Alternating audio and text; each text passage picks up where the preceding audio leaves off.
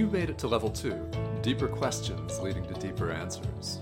I'm Tomas Garza, and I'm here to help you decide to transform. I'll be setting the pace for the process to support your unfolding. Learn and commit to a practice that brings simplicity and an awareness of what is ready to be released. Join me now and allow the experience of a deeper sense of love.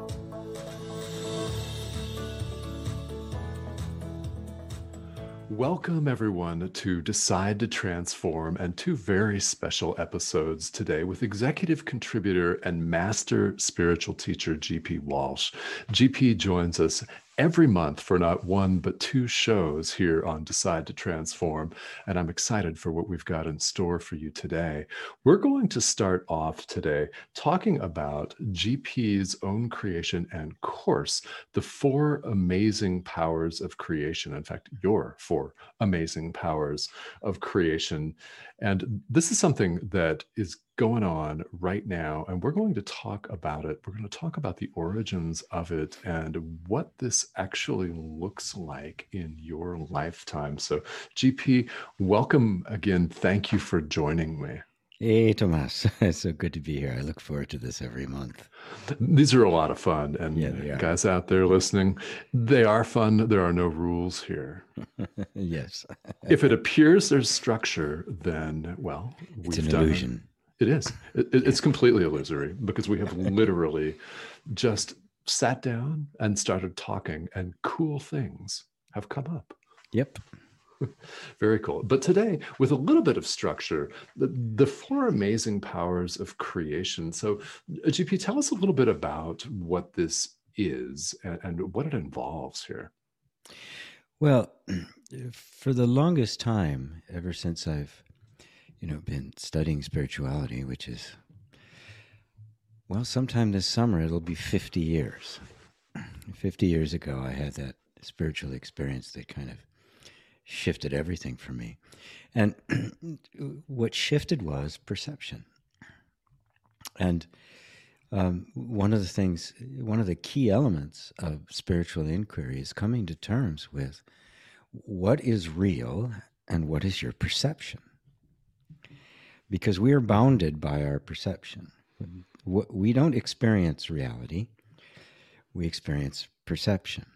Now, that, that the phrase that's become very popular, you create your reality, um, is, is uh, it, it's really quite a misnomer. It's misleading and it keeps people from discovering what the truth is because the reality is what's true. It's what is, right? And that's not something that just kind of you know is is is not subject to whim. Right. You don't create two plus two equals four. It just does. Right? And and so we want to harmonize with reality but our experience is completely driven by our perception. So what creates perception is of utter importance if you're going to be on the spiritual path. It's, it's important, you know, if it's a personal development path, people learn that my reaction to, to things is what creates my sense of suffering or well being, mm-hmm. and not necessarily the thing itself.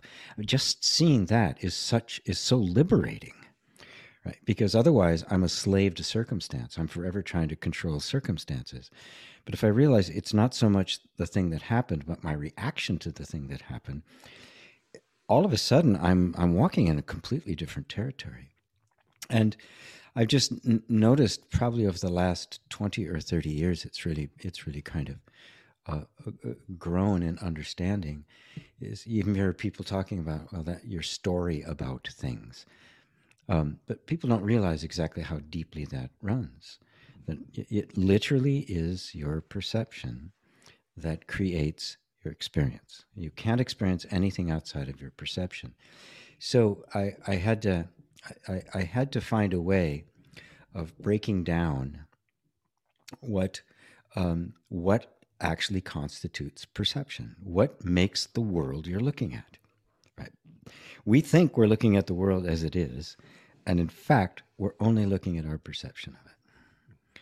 You, you, you, the world as it is. I mean, first off, I mean, the, all the information we have is what we've garnered from our, through our senses. which experience an, an infinitesimal fraction of the total amount of, of information that is surrounding us at all times.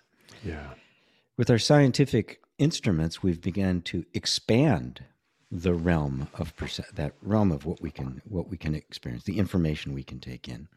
But even those instruments are always reducing more subtle energies and the like down to within the framework of these five senses, right? And so these five senses then dictate, and they they start with a fraction of reality, right? so we're starting with a tidbit, right? And we're trying to determine the nature of the universe based on this tidbit.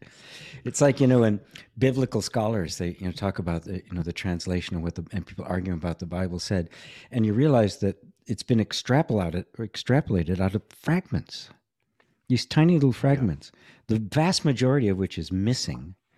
But through the study of archaeology and all these different things, they've been able to piece together what they believe. Was being said. Yeah. right. Yes. So it's like what was actually said, nobody knows. Right. We have we have some clues at best. And and that, then when you add on top of it that as I love to point this out, um, the the human nervous system, which is receiving a fraction of the total amount of information, receives about 60 billion bits of information a second. It is a constant flow of information. Right? Now, your cognitive mind, the part we are so proud of, it yes. can process 60 bits of information a 2nd mm-hmm. Which means that if all the information your body is actually receiving hit your cognitive mind, there would just be a mass of brains all over the wall. You you could not handle it. So where does the other 59 billion 999 million uh, 999,940 bits go?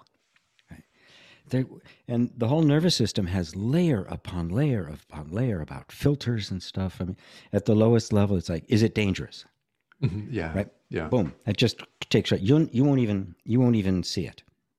Your body is running before you're aware, even aware that the danger is, oh, yeah. is there. You're, you're yeah. the last to know. in, oh yes. In in that particular uh, circumstance, so if if we can just start with the healthy notion that what I think the world is, it isn't. Mm-hmm. I'm really off to a great start. As you know, I've been studying Buddhism. That's the great doubt. Yeah. It's like, yeah. I don't really know, right? I have, I don't have a clue really. I've got a tiny little bit of information.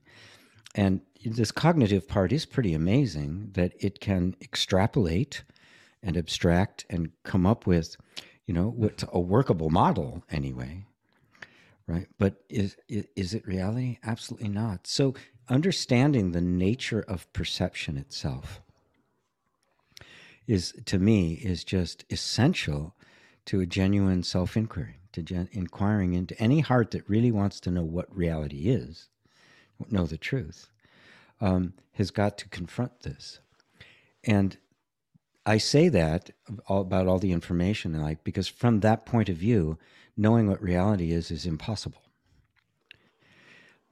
But there's another aspect of this as a that I've discovered that the spiritual aspect of it is that it is possible, but not through that mechanism. Yes. Yeah. Mm-hmm. Yeah. Say some more about that. It's possible, but not through that mechanism. Yeah. Yes.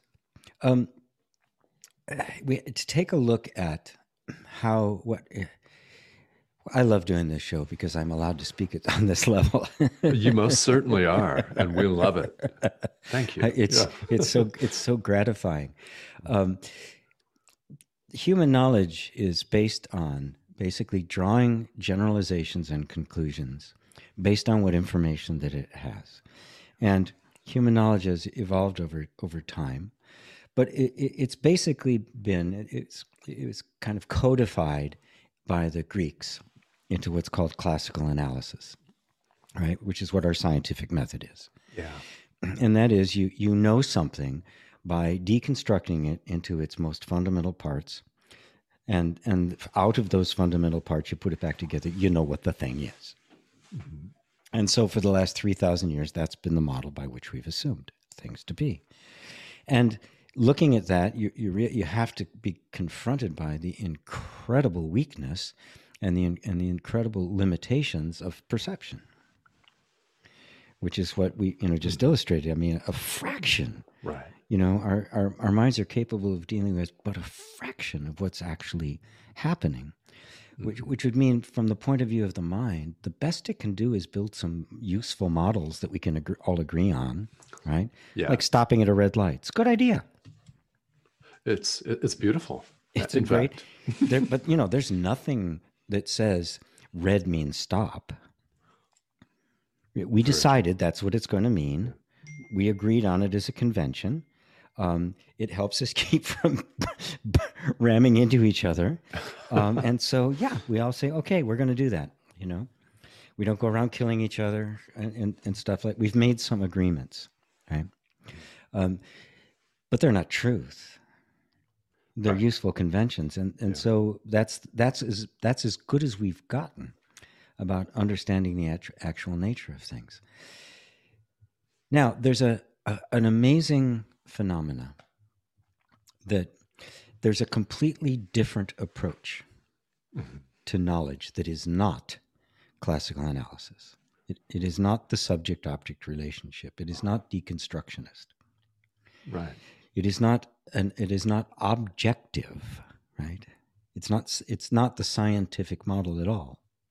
And it's been around in India for 10,000 years and it's called Advaita Vedanta and it goes all the way back to the Vedas and and and it starts from a completely different premise and that premise is that consciousness that which is conscious of things is the origin of things mm-hmm.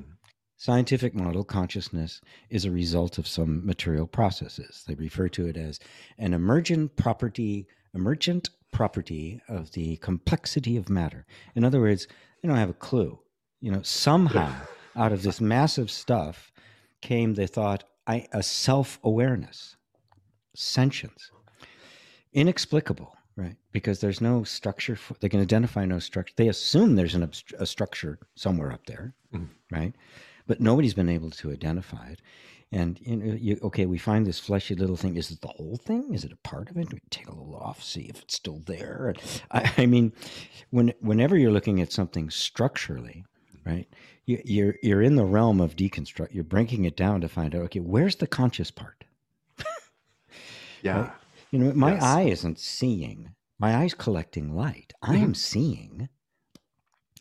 That point of cognition is not the ear. It's not the skin. It's you know this the the skin doesn't feel in the sense of recognizing I've been touched, right? It's simply collecting uh, uh, sensory impulses, right? right? Something else is there, right? Now, now, what is that something else? So the to me, the the nature of reality is what is the nature of consciousness? Because without knowing that, I mm-hmm. can't know anything else. And I can assume that, well, it's just kind of a structure of matter, which is very nihilistic, right? Right. I mean, it, it, I mean, yes. it, it means life has no meaning right? you know, get used to it, kid. You're you're born, you're going to hate your life, and then you die. Have a nice day. I've heard that without the have a nice day part. Yeah. yes. Well, at the moment it happens, it doesn't matter if somebody says it, you know, and it's kind of true enough because you're not there to hear it. Mm. And, and so we begin to look at knowledge in a different way. And the uh, Sanskrit even has a different word for it. Uh, it's, it's jnana, J N A N A. It's mm-hmm. regarded as one of the paths of yoga. It's the path of knowledge, the path of true knowledge. Um, so this a long-winded way of getting to the to, to the uh, to the, the point of it, and that is, how do you know yourself when you can't stand apart from yourself and study yourself like you're some kind of an object? Right. Yes. Yeah. Everything else, like in the universe, I can do that you know, I can take it apart, I can weigh it, I can measure it, I can categorize mm-hmm. it, I can associate it, I can compare it to other things, I can do all sorts of with everything else in the universe. I can't do that to me. So somebody else might do that and then tell me, okay, this is what you are. But then that's secondary information. It's like it's hearsay. Yes. I, I, uh, an interesting little exercise anybody can do is just if I ask you to picture yourself, right? just bring up in your mind a picture of yourself. And everybody will bring up some kind of a picture of them, their face, you know, depending maybe maybe five feet away, maybe a little bit more close up, but usually it's you know it's just mostly the face and a little bit of the body, right? Mm-hmm. right? And and then I make a very interesting observation. That image, when I said picture yourself, you brought up this picture, but that picture, looking at your face, you have never seen, never in your entire life pictures, you know, a, photograph, a, a video, an image in the mirror, but directly. You've never seen the face you believe is you. What do you look like from a distance of zero? That is, bring it back here, turn around again. Mm-hmm. And what do you look like from here? Where you can't see yourself. Okay. Yeah. And suddenly you realize that sub, that objective knowledge, the scientific mo- the scientific pro, uh, pro method, is of absolutely no use to you in knowing yourself. Mm-hmm. That's why the Sanskrit word for Advaita Vedanta, Vedanta means the end of knowledge. And that's what it's referring to, not ignorance, but external knowledge is not relevant on the spiritual path. Right. Yes. Mm-hmm. And so now we, but we're so used to thinking of ourselves in those terms. And because we think of those things, things in those terms, and I'm about to tie this all together, right? We end up experiencing the world through this perception. And this perception is, uh, is well, let me say what the powers actually are. First, being the focus of attention, where your attention goes, mm-hmm. right? You, you, because because the cognitive part can only take in so much, it has to kind of filter a lot of stuff stuff out and decide where attention is going to go. Yeah. Right. And there's criteria by which that. So wherever your attention goes, and everybody's had that experience of you get so into something, somebody can talk to you and you don't hear them right? You become so absorbed in something, you know, you, you can forget to eat, right? can, well, yes. You, you, know, in, in a lot of times, very positively, you know, the you know, the person playing improvisational music, the sports figure who's in the zone, they're in that place. They don't hear the crowd. You know, they can be in a stadium with 60,000 people. They don't hear those 60,000 people. Mm-hmm. They are so here, they are so focused that it's just that that all of this has been completely filtered out. As far as they're concerned, it doesn't exist. Mm-hmm. This is all yeah. there is. Me and that ball. right. That's that's that's the, that's the entire world. That's the power of attention. Right. Yeah. And you can see the predicament we're in when we're in a world like this, where everything is trying to grab a hold of your attention yes. endless distractions and stuff because everybody wants your mind share, right? Mm-hmm. Right. And so we've kind of, which is a problem. We can get to that later. So notice that the first thing is that focus of attention. Now the next question is, well, then what what is it that dictates where that focus of attention goes? Because that's going to determine the, the entirety of your experience. That focus of there's nothing outside of it. So, for all intents and purpose, that is your quote unquote reality. yeah. Me is. and that ball, no mm-hmm. crowd. That's reality, right? That's our your your experience. Now, it isn't reality. Reality would have to be the sum total: the crowd, the ball, the the wind, and everything. But you're not. Uh, you're completely oblivious to all of that. Right. So, what dictates that attention then? Because clearly, my my entire experience is that attention. Well, what dictates that attention is belief, what you believe to be true. It is our beliefs that determine what gets filtered out and what gets amplified, what we what we invest our attention into and what we don't. Because obviously we can't invest it in everything, right? Right. We've got 60, almost 60 billion bits that have to be filtered out. Somehow they've got to get filtered out.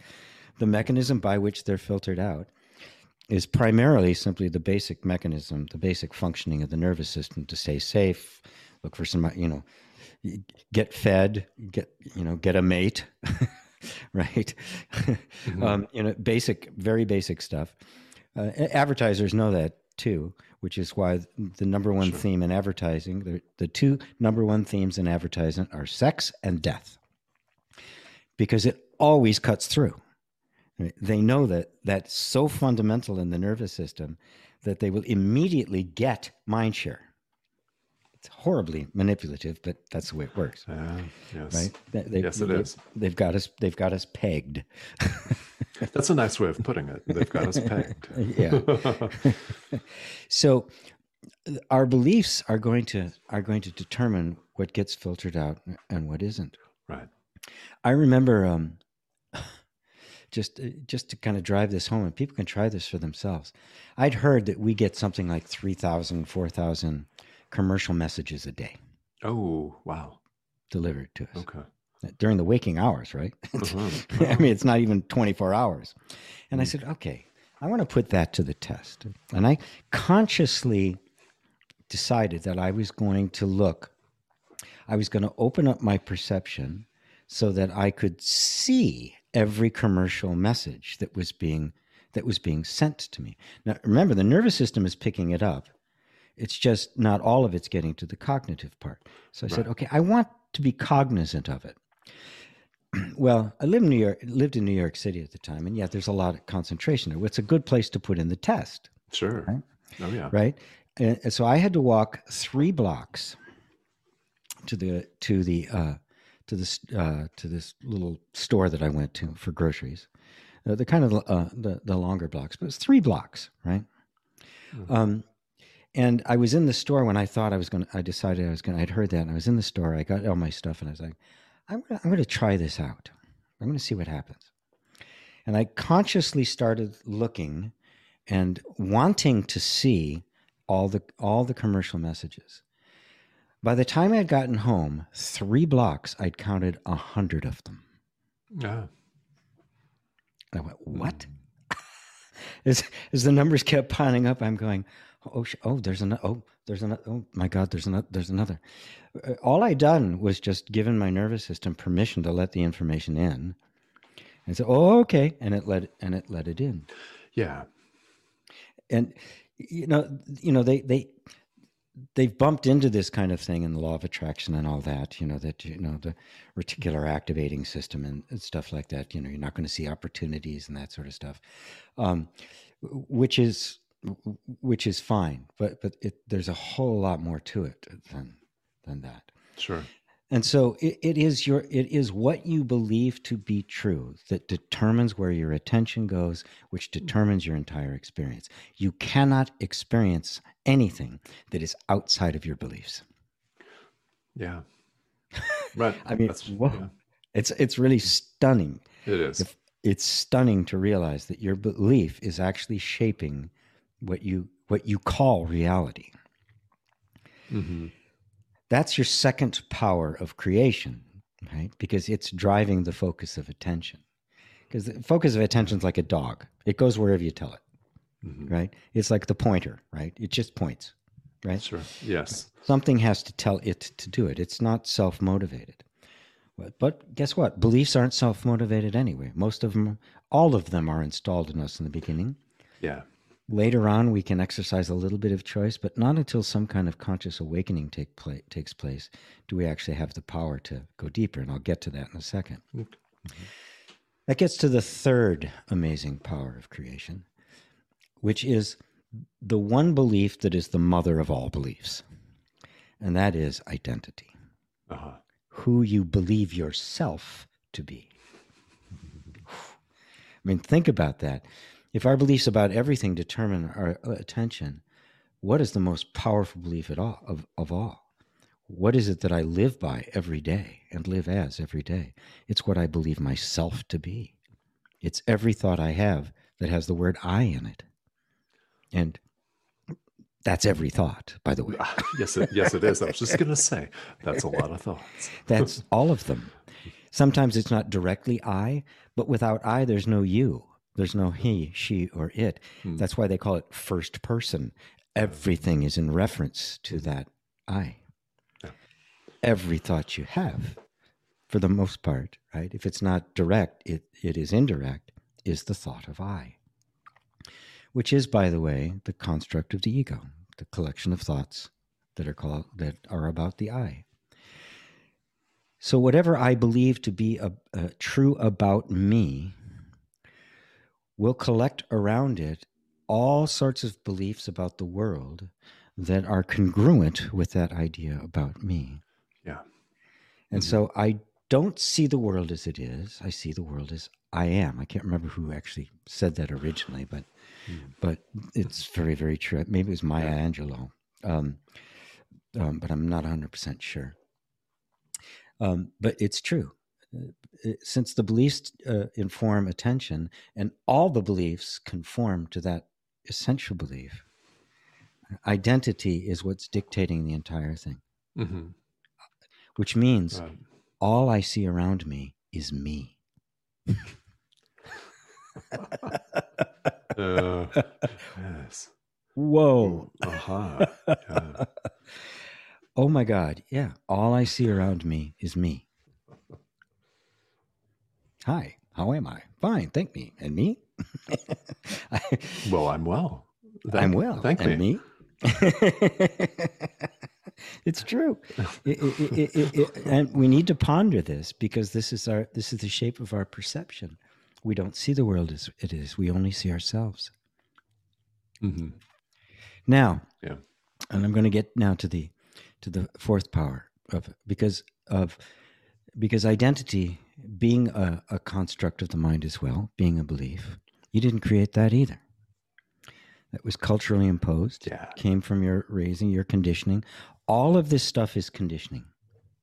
All of it is the nervous system. Right. And were it not for one more thing, you would be nothing but a robot. You would live out your conditioning, die, have a nice day. Right? First life is very hard, and then you die. That Um, that would be it. things we've been told without the have a nice day. Without the have a nice day. Yeah. Mhm. but and there's plenty of people who believe that, you know, behaviorists and um, you know, the strict materialists. Sure. you know they you, know that's just that's the model they they they they live by hmm but we have one we have another power and i call it the superpower because the identity belief and attention are incapable of se- assessing the truth or falsity of what they of what they believe. They they cannot evaluate. Hmm they cannot discern. They are completely a slave to the conditioning. Right. this is good this is bad. Why? Well because it is. It, it can't you can't question it right and even if there is some questioning it's it's really just a shift in the programming. It's uh, unless there's some this additional thing that gets brought to the party. And that additional thing is discrimination. Oh. hmm the capacity to tell. Yeah. and we all have that capacity. We, we we don't really know how to use it. We don't exercise it. We're not really aware of it. We don't recognize how, how important it is because we believe we think the beliefs we have are true right. and so we've not even woken up enough to question whether or not they are true. But we all have the capacity to discriminate. You don't have to teach somebody whether they're in love or not. You just know. Yeah. Mm-hmm. you know oh well let's see. Let me get the checklist out and see. And you know the from the very first time you experience it in your life you know what it is. Hmm Oh yeah. You're, you just you know you, you know that a garbage dump is ugly and a sunset is beautiful Mhm. now you could be conditioned to prefer the garbage dump to the sunset Right. but anybody who sees it knows that no that's ugly that's beautiful and that's not an opinion that's not a cultural conditioning hmm Yeah. you know you can listen to justin bieber or you can listen to beethoven Yes. Which one's better you know, people can argue which one they'd rather listen to, hmm but but I'm sorry, 300 years from now, they're not going to be listening to Justin Bieber, but they Bieber. I always say Bieber, but they will be listening to. They will be. We will be listening to Oh, Beethoven uh, no 300 que- years from now, just like no we question. have for the last 300 years. Oh, yeah. There's a qualitative difference Mhm. that is not a matter of opinion. Sure. Yeah. That's discrimination. In Buddhism, they call it the Buddha eye. hmm It's what Right. can tell the difference in quality between be, between things. And that's the superpower that lets you take over and and completely retrain the system out of mere belief, out of the sense of identity, which is not as a mental construct, and completely redirect attention to the point where it can take in way more and process way more than those 60 bits. Right. So that's kind of it in a in, in a nutshell. Well, not a nutshell. It took me a long time to say it, but but I think it's a it, it, it I think it has enough. I like this show because I can go into depth in it. I don't have to make the- Absolutely. I don't have to make the Cliff Notes version of it. No. Yeah, it's a beautiful thing is that we're not constrained by time. Yeah. And there there are no commercial breaks to inundate you with ads, but you might want to listen to this show. So we'll throw in a plug there. yeah, This is because yeah, it's I, Yeah. yeah. We don't. I, I don't have to be forced into a thirty second sound bite. I'm I'm sorry. You you can't you can't realize the, the nature of reality in a thirty second sound bite. Mm-hmm. Yes. And, and then it's this fourth power, this superpower of discrimination, the discriminating awareness that allows a person to go a- and retrain the system, correct? Yes, Yeah. that's what empowers you. Without that, you're flying blind. hmm You'll be substituting one belief for another, and it might be a better belief. It may be a more functional belief, but it's just another belief, right? I mean, you're just you're, you're just basically changing the ingredients, but the soup's going to end up being the same. Um, what we want is the truth. I want we want reality. We want what am I really? Yeah. Not just another belief that's going to you know fall apart, right? Even if it's very it's very functional now. You know, there were all sorts of beliefs about you know the right way to make a lot of money 20 years ago. Well, none of them work now. Um, um, that's true. So yeah. yeah, okay. So you knew at the time, right? But all, beliefs like that, they will always shift. And what we want, what every heart in every human being is crying out for, is a contentment, a happiness, and a sense of peace and stability that doesn't change, Right. Mhm. that isn't a cheat. Yeah. that isn't one there there one one minute and gone the next. And the only place you're going to find that is in in the only thing that doesn't change which is truth. Hmm the real the reality not my perception of the reality which is going to constantly change but in the actual reality of which i am perceiving just a a fraction of. Mm. And then one uses the discriminating awareness to to the discriminating awareness is the reality it is reality communicating to you aha. Yes.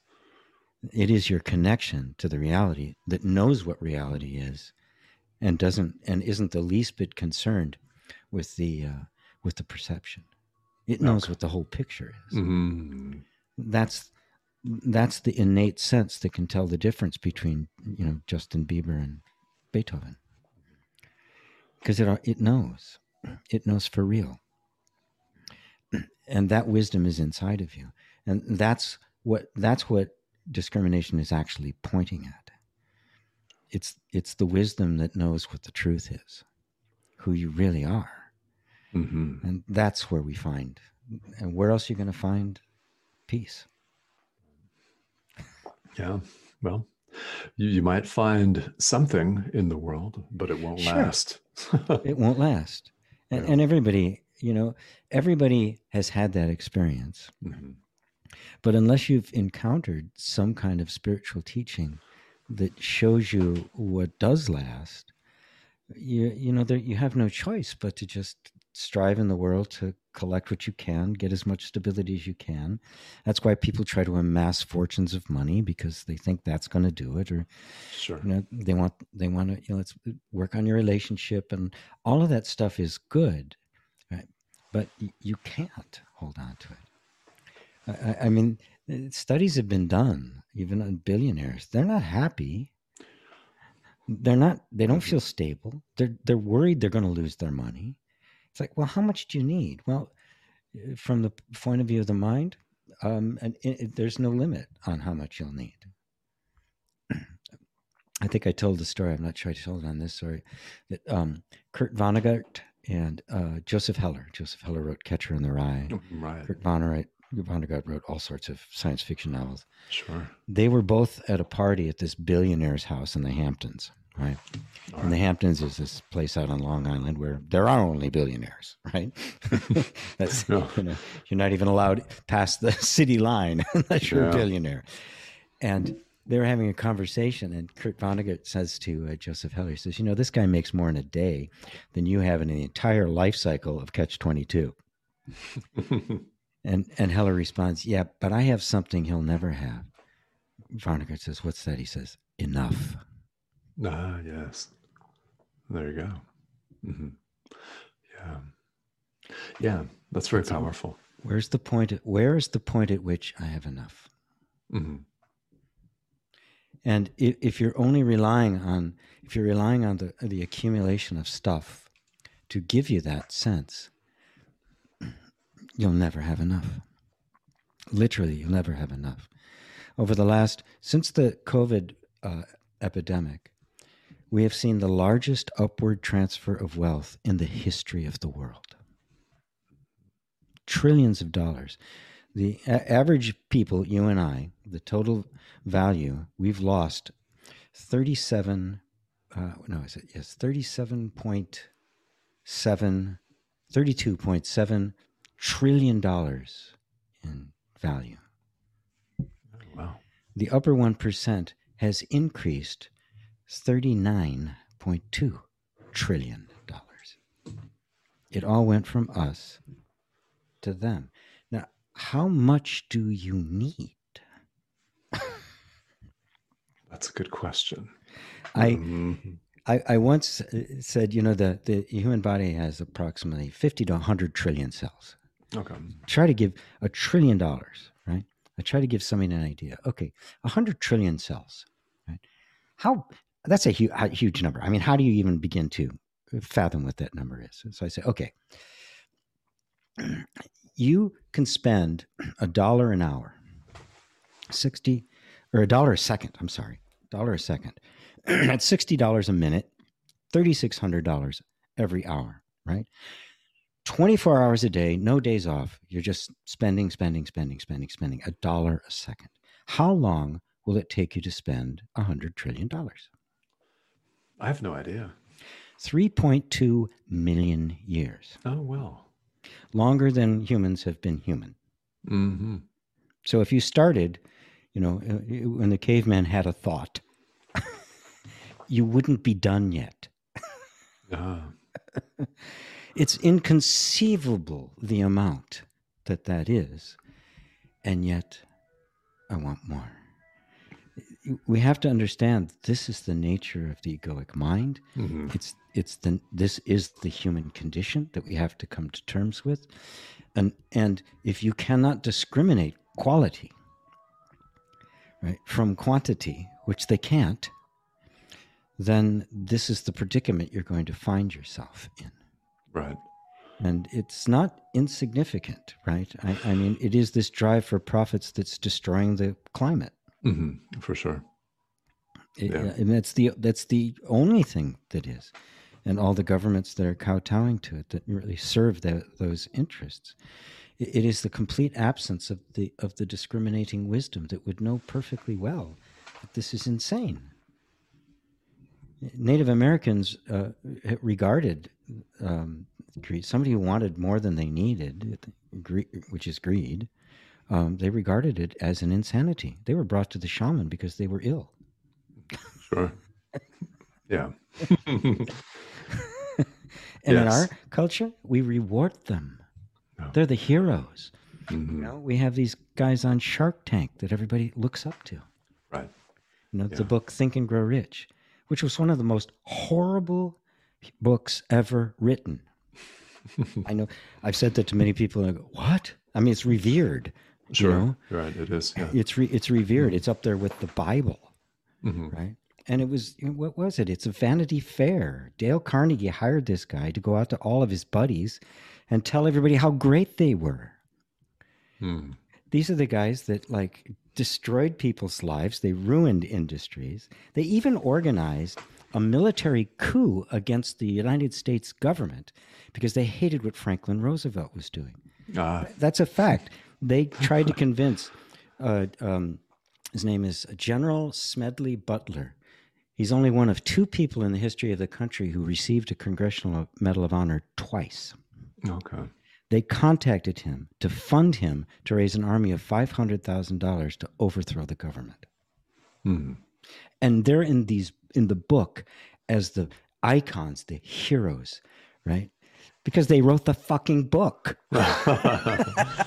so if you write it, then you get to paint I- yourself as the hero. Yeah. I'm the hero. Yeah, of Mm, yes. course. All the all the wonderful things I do and the virtues of of the system and you know the only reason you're not living like I am is because well basically I'm better than you. Yeah. Because you just suck. didn't try Yeah. hard enough. Mhm. I Yeah. guess it sucks. Have a nice day. yeah, have a nice day. Yes. and Well, and if all we're looking at is is ourselves anyway, then we absolutely do get to be the hero, right? Yeah, absolutely. I'm always the hero in my own in my own dreams. Mm. Wonderful, wonderful. Yeah, uh, it's, it's uh, really interesting, and I don't know, uh, listeners, if if you're aware of any of this historical information. I was not aware of some of this. Uh, the the coup, um, I was not aware of. Yeah, uh, he wrote about it.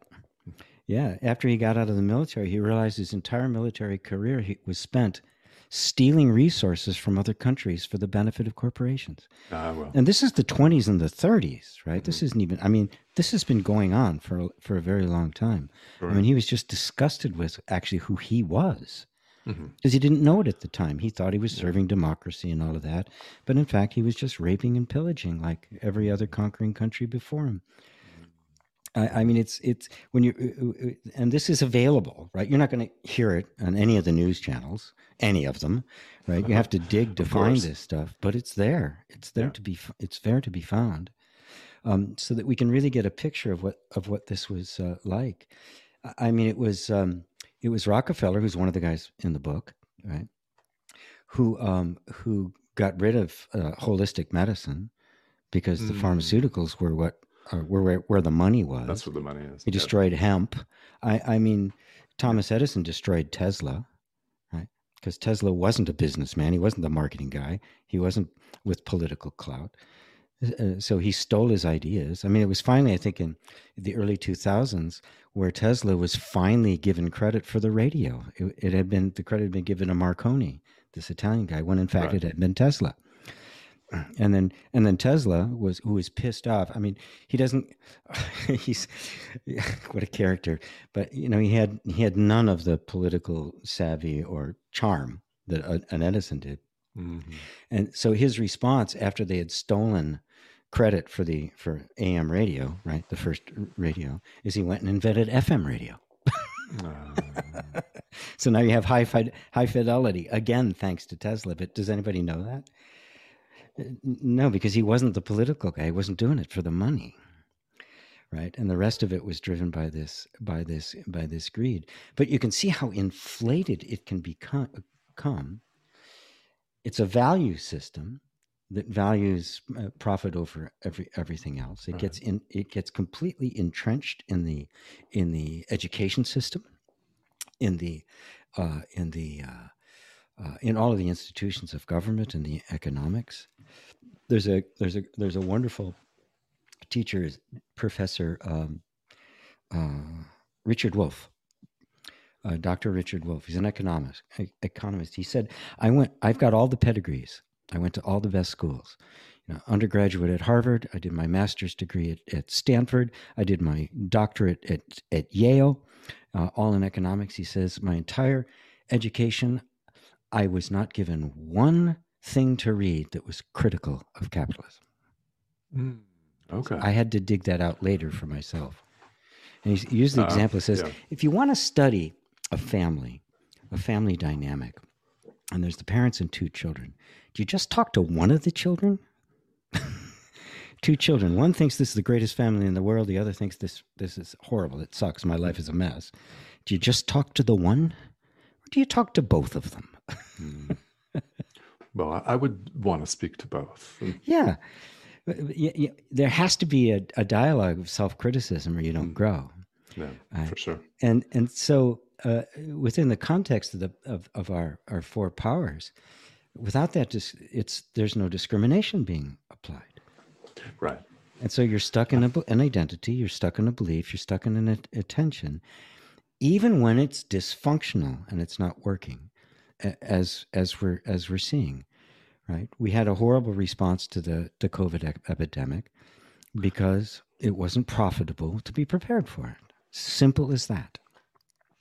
It, you know, it's not profitable for a company to stockpile something in case something happens Mm, right. Yeah. and have to replenish it and keep it fresh and all of that. Sure. It's not profitable, so they don't do it. And if if the government doesn't step in and do it, right? Well, it doesn't get done, and you experience what we experienced. It didn't have to be this bad. Right. Yeah. We knew it did- was coming. didn't- It didn't.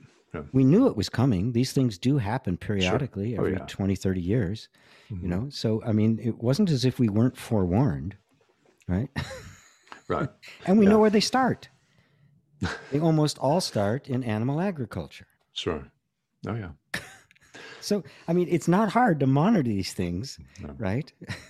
Mhm. One another reason I'm a I'm a vegan, Oh, is, uh, yeah. Okay. right? but you know, even if you don't have to become a vegan to know, okay, this is one of the na- natural consequences of these things. So let's be let's be smart. Let's be careful. That's Mm-hmm. not that's not profitable, and that's an indication of a complete absence of this power of discrimination, this be- ability to discern what is truly valuable, what really matters. Uh, Yes. and, and and and what really matters that it's and it's not an opinion. Mhm. It's perce- It's a perceived truth, Right. and this is the wisdom we all have access to. Yeah. and everybody's feeling it. Everybody's feeling, yeah, what, what's wrong? Something's wrong. hmm Right. I mean, it's frightening to confront what might actually be wrong because we've been living with it and thinking it's, you know, praising things like Think and Grow Rich, think it's the greatest thing of all time, when it's the very thing that's been killing us. It's, you know, there's a story in the Bible of, uh, it's very, uh, very telling. You know, after Moses talks to God, right, standing by the burning bush, right, which is a great story in its of it of itself. And in fact, that word "burning" means mental turmoil. It's a metaphor for this discomfort we're all feeling. Right. Yes. And yeah. Moses is standing there with his shepherd's staff, and God says, "Throw down your staff." And he throws down the staff, and it turns into a snake. Mhm. It's terrifying, right? yeah, yeah, a little weird. Yeah. Um, yeah. yeah. and Mhm. and and starts to- and God says, "No, no, come back, pick it up."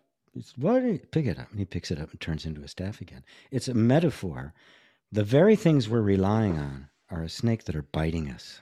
It's a poisonous snake that's biting us. We're leaning on it, and we're afraid to Right. let go of it because we think it's supporting us.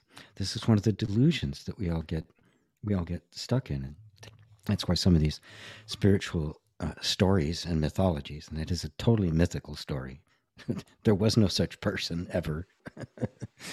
um, or or he, he's one of a thousand different versions of it, right? Because that whole story of, of being taken for the water and, the, you know, Sure. it, it, Oh, yeah. countless number of cultures a lot of them. Right. Yeah. hmm So, uh, but it, it, it's a universal story because this is what it's pointing to.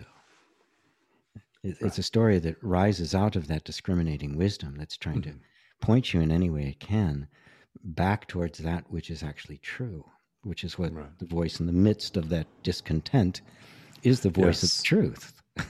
Yes. And, the what bush is in you. Yeah. Yeah. And what we see are, as we've talked about, are countless, countless examples of the absence or willful neglect of discriminating awareness in the world. And yeah, willful. I like that that you use that w- word. It's it is willful because it's it's just completely driven by the by uh, the ignorance. It's mm-hmm. a fear. I don't want to throw down that staff. I mean, to actually have to question that the the the whole this whole thing that we've created is the thing that's killing us is a very difficult thing to face you know you get to a point in your life and you've built this structure and everything mm-hmm. and all of a sudden yeah. you realize yeah. oh my god i hate my life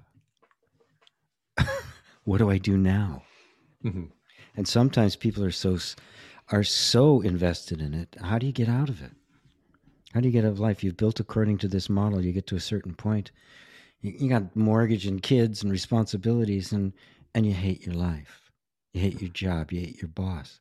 You're completely out of. Uh, you're completely out of fish out of water. And and yeah. and what do you do? You either listen to that voice, and you and you find some way to to extricate it from, from you, or you just suppress it. You pretend it isn't there. And then you drink a lot or you cheat on your wife or, yeah. you know, yeah. anything to get a little bit of relief, right? to mm-hmm. feel like you're yourself again. And, you know, I, I can I, some, sometimes I can express it kind of darkly, but I mean that's that's that's what's behind mm-hmm. all of those yeah, yeah. eruptions. It's behind the you know the uh, the uh, the male crisis, right? The uh, what do they call it? I forgot what it's called. That uh, midlife crisis. Mm-hmm. Sure. Which, by the way, Native Americans don't have that. There's so many cultures that don't have a midlife crisis. Mm. They don't have them in India. They don't have a midlife crisis. I mean, it's the it, it's all accounted for, right? There's a point at which, okay, I've done my householder duty now. Now I'm on to my next phase of life, and all of that is is understood, right. Yeah. and, and, and, but here it's like i'm i'm forever chasing this one materialistic ideal. And and then when it when it dis when it doesn't deliver when it sucks me dry and then just wants to give me a gold watch and send me home i'm going what the hell? This is it? Yeah. and yeah. one of the one of the bright sides of our collapsing times is that young kids are getting that already. Yes. They're yeah. going, why do I participate in this? Mm-hmm. What are you really, what are you offering me? Oh, yeah, wealth, wealth and all this kind of stuff. What, what are you kidding? You destroy, destroy. They know it. Right. They know it's a lie. Yes. You know, the American dream, which everybody else bought, hook, line, and sinker, right? They oh, go, yeah. what yeah. American dream? It's racist, it's cruel, it's sexist, it, it's unfair, it's unequal, it's corrupt. Uh, tell me exactly what it is I'm supposed to sign up for here. Yes. And they're questioning this in mass. In mass. Mm-hmm. And it's oh, it's in, it's incredibly beautiful to to see. Incredibly beautiful to see. Yeah. I was sitting in San Francisco um, having a beer at a Whole Foods. They actually have little, they have bars. Sure. Yes. in California. Uh-huh. In California. Oh, yeah. yeah. Yeah. And um, I, I was living there uh, a little bit like four or five years ago um, after I came back from Germany. And uh, a bunch of young kids came in, early early 20s, right? And I overheard them, they had all been out canvassing, trying to get people registered to vote and they were all supporting Bernie Sanders, Bernie Sanders in okay. 2016. Mm-hmm, sure. And I couldn't help but, you know, just kind of say, you know, say hello, and because mm-hmm. um, I was just so impressed with their their passion, their enthusiasm, wisdom beyond their years. They were seeing things that um, through they were seeing through the the the, the corruption of the system. Mm. I mean.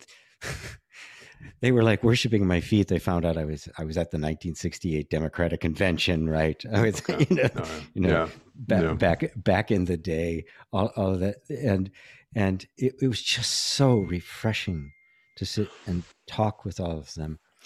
and and they said, "Are you registered to vote?" I said, "Well, I'm I'm only here for a short period of time." Um, and they said, "Doesn't matter. We'll get you down to the courthouse." I mean, they were like, "Come on, we'll take you down. We get you registered right now. You can vote before you leave." oh, there you go. Yeah, beautiful. Yeah. I said it, it was so heartening to see, but at the same time, I also saw the incredible disappointment when the, the Democratic part, Party literally lied and screwed and cheated so that, um, you know, the, the corporate warmonger got the nomination. Sure. Right. Mm-hmm. Yeah. And, and, and, and then was like upset that everybody didn't want to vote for her. One of the most unpleasant people in the world, one of the most unliked people in the in world. The world. Yeah. Right? Mm-hmm which they which they put up there instead of the most popular po- uh, politician in the country. Yeah, a guaranteed win. Oh, it right? would have been. It would have been. It mm-hmm. would have been a guaranteed oh. win. Oh yeah. But they were told very clearly by their big donors, the multinationals and the like, Bernie Sanders gets a nomination, you get no money. That was the end of that. Twice. Yes. And all of these twice. statements, by the way, for the listeners, this is discriminating awareness. We just know it's the difference between Justin Bieber and Beethoven here. yeah. Just say it. just saying. You just, you know, and no, and, and people just didn't, they didn't buy her. They didn't buy the whole thing. They didn't buy the, the that line, right? They weren't, you know, they could tell, right? They, they, I was out of the frying pan into the fire with, with, sure with with with Trump, but I struggled over that. I didn't mm. want to vote for it. It's the first time ever I didn't vote. I oh, is that right? Vote. Uh, first time ever, and I've been voting, you know, since I was eighteen. Sure. Mm-hmm. Right, which would have been wow. which would have been what nineteen. I voted in nineteen uh, the election for the nineteen seventy presidency. First okay. time, it, right? First time I I've, I've, ever missed an election. I said, I, who do I vote for? Mm-hmm. This guy's a crook, right?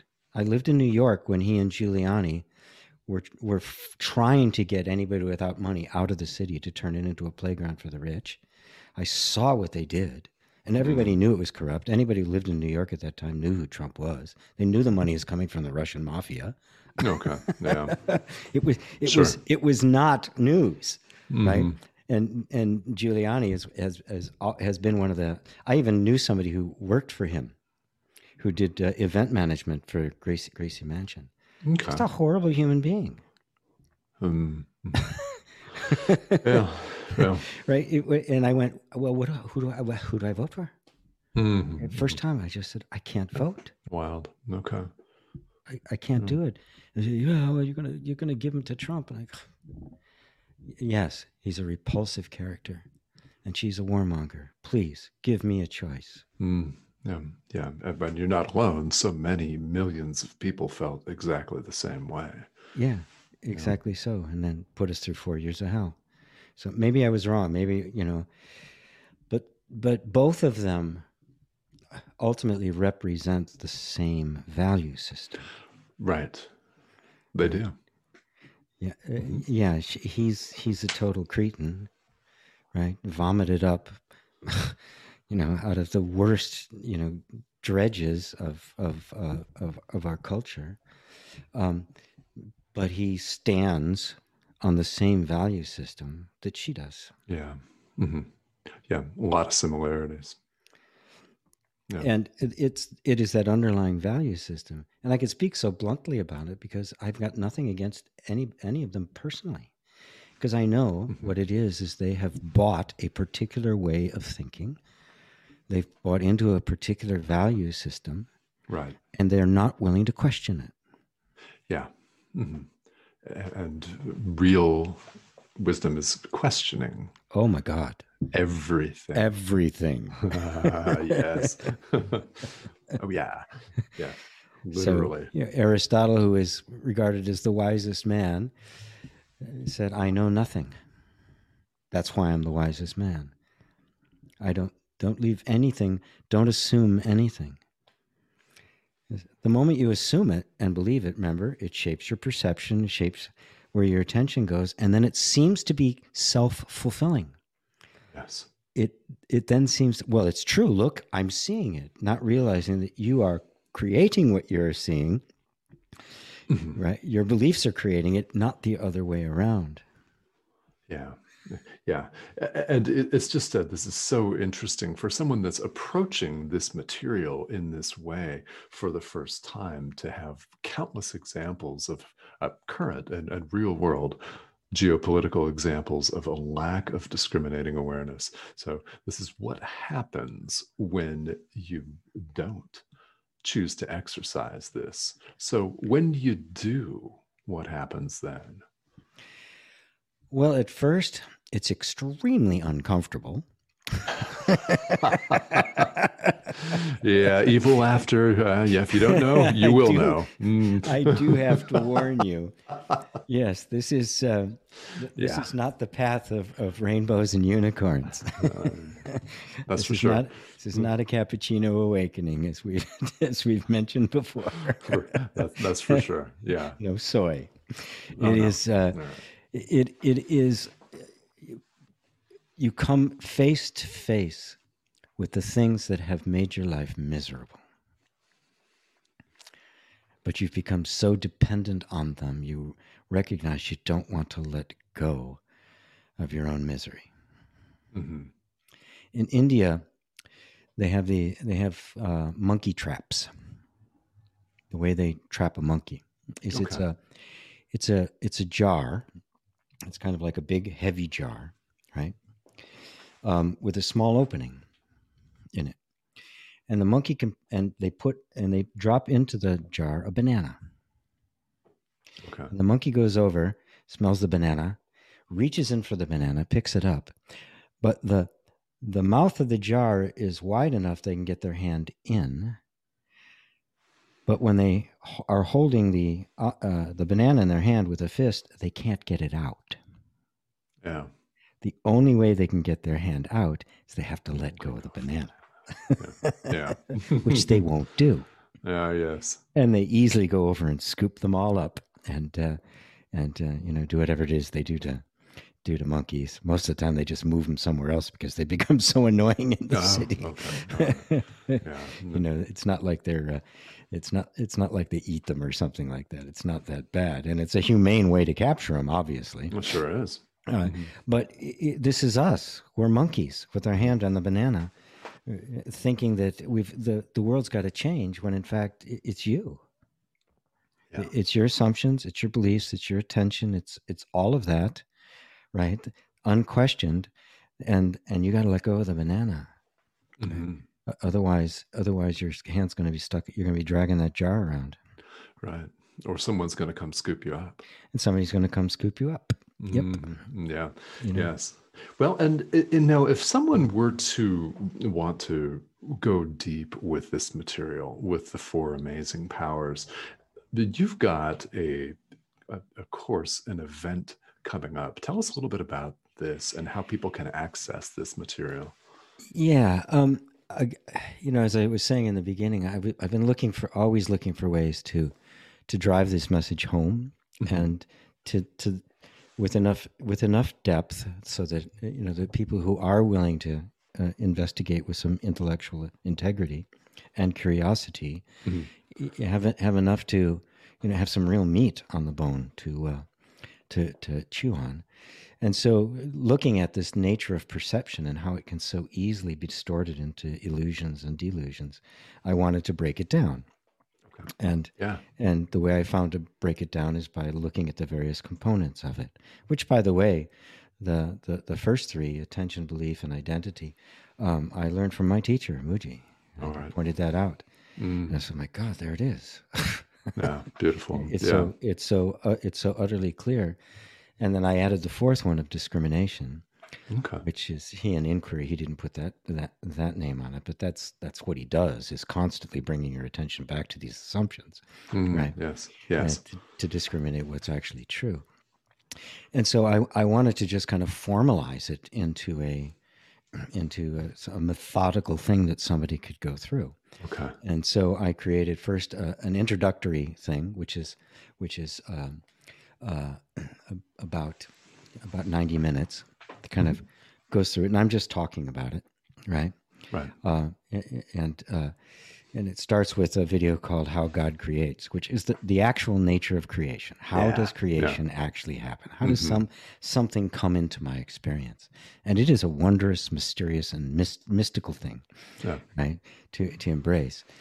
To realize that you're not actually the creator, but you're participating in how creation appears will be depend completely on your perception mm-hmm. of it. Mm-hmm. So in a sense, you are, and at the same time, you're not.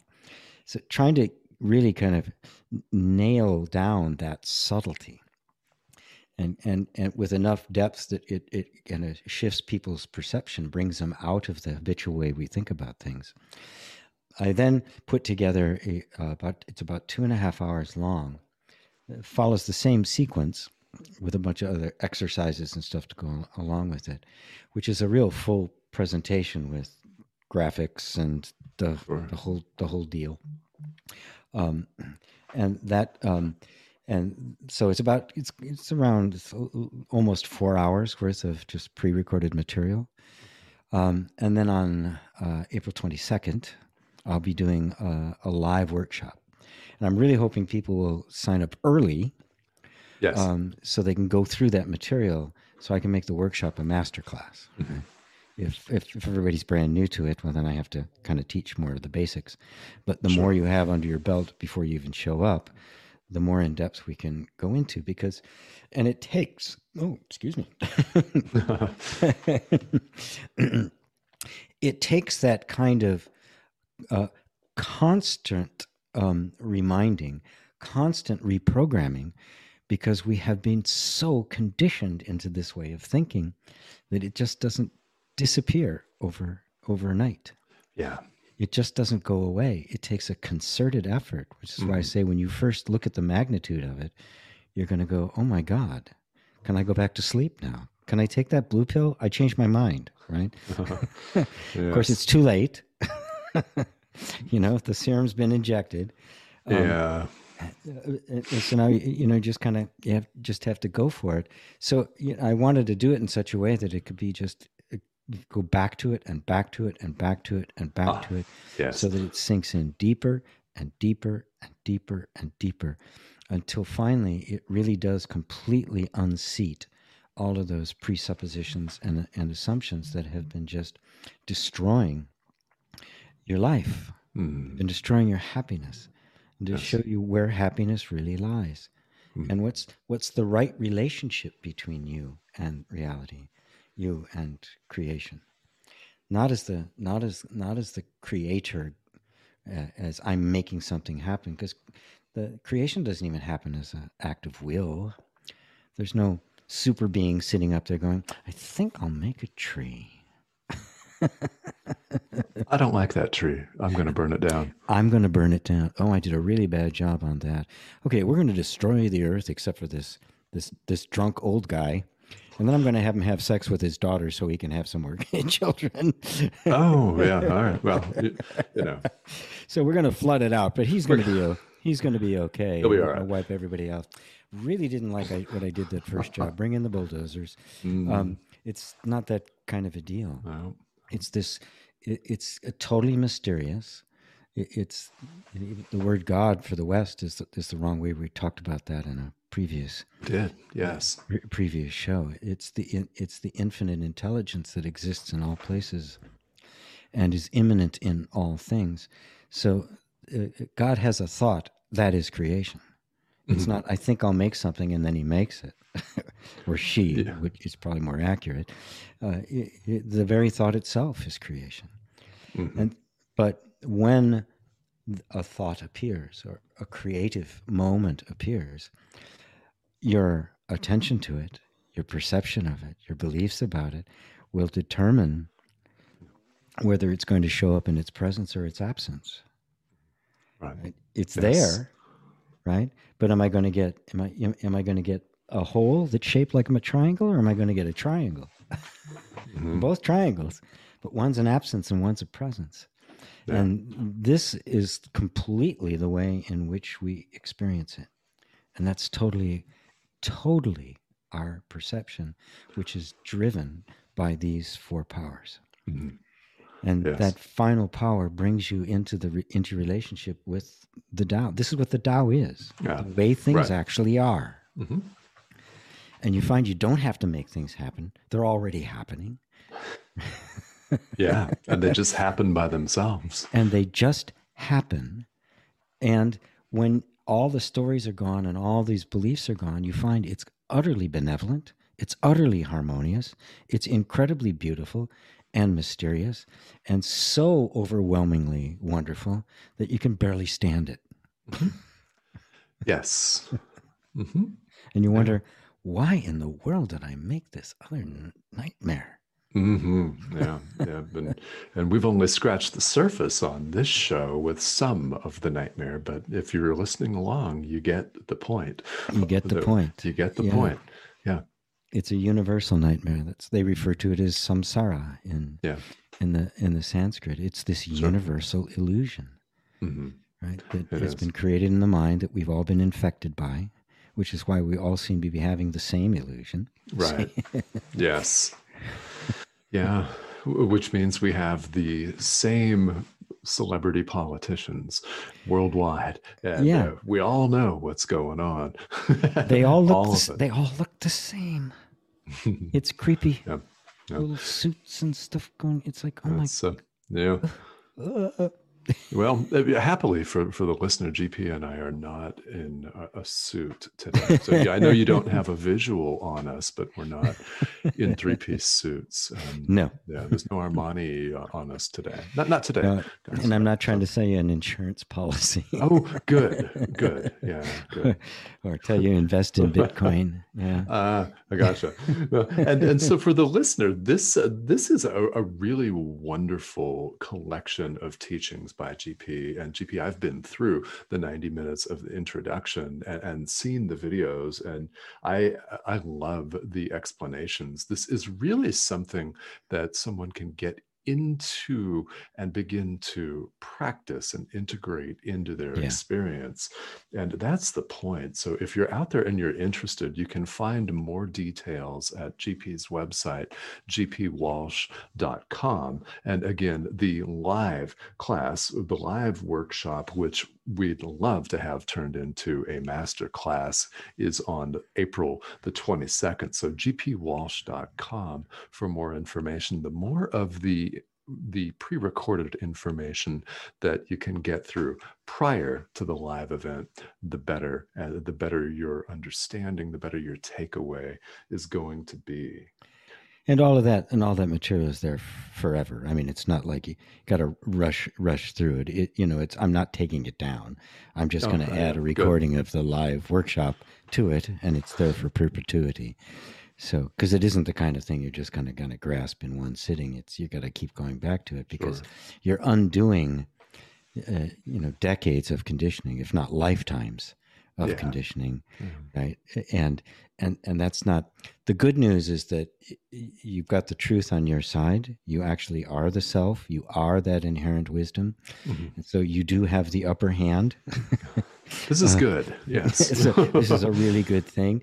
So you know it could have taken a thousand lifetimes to get to this point. It doesn't take a thousand, li- thousand lifetimes to undo it. It can be done in one. Mhm. Yeah, uh, that's the beauty of all of this is it can be done in one. yeah So, yeah, and if this is something that appeals to you, check this out. It's called The Four Amazing Powers of Creation on gpwalsh.com. So, GP, this has been wonderful. We've talked about so many things, and I Yeah. thank you so much for joining me today. thanks thomas This has been executive contributor and master spiritual teacher GP Walsh on Decide to Transform. And again, for more information about the four amazing powers of creation, visit gpwalsh.com and we will see all of you here again next time. Thanks for joining us.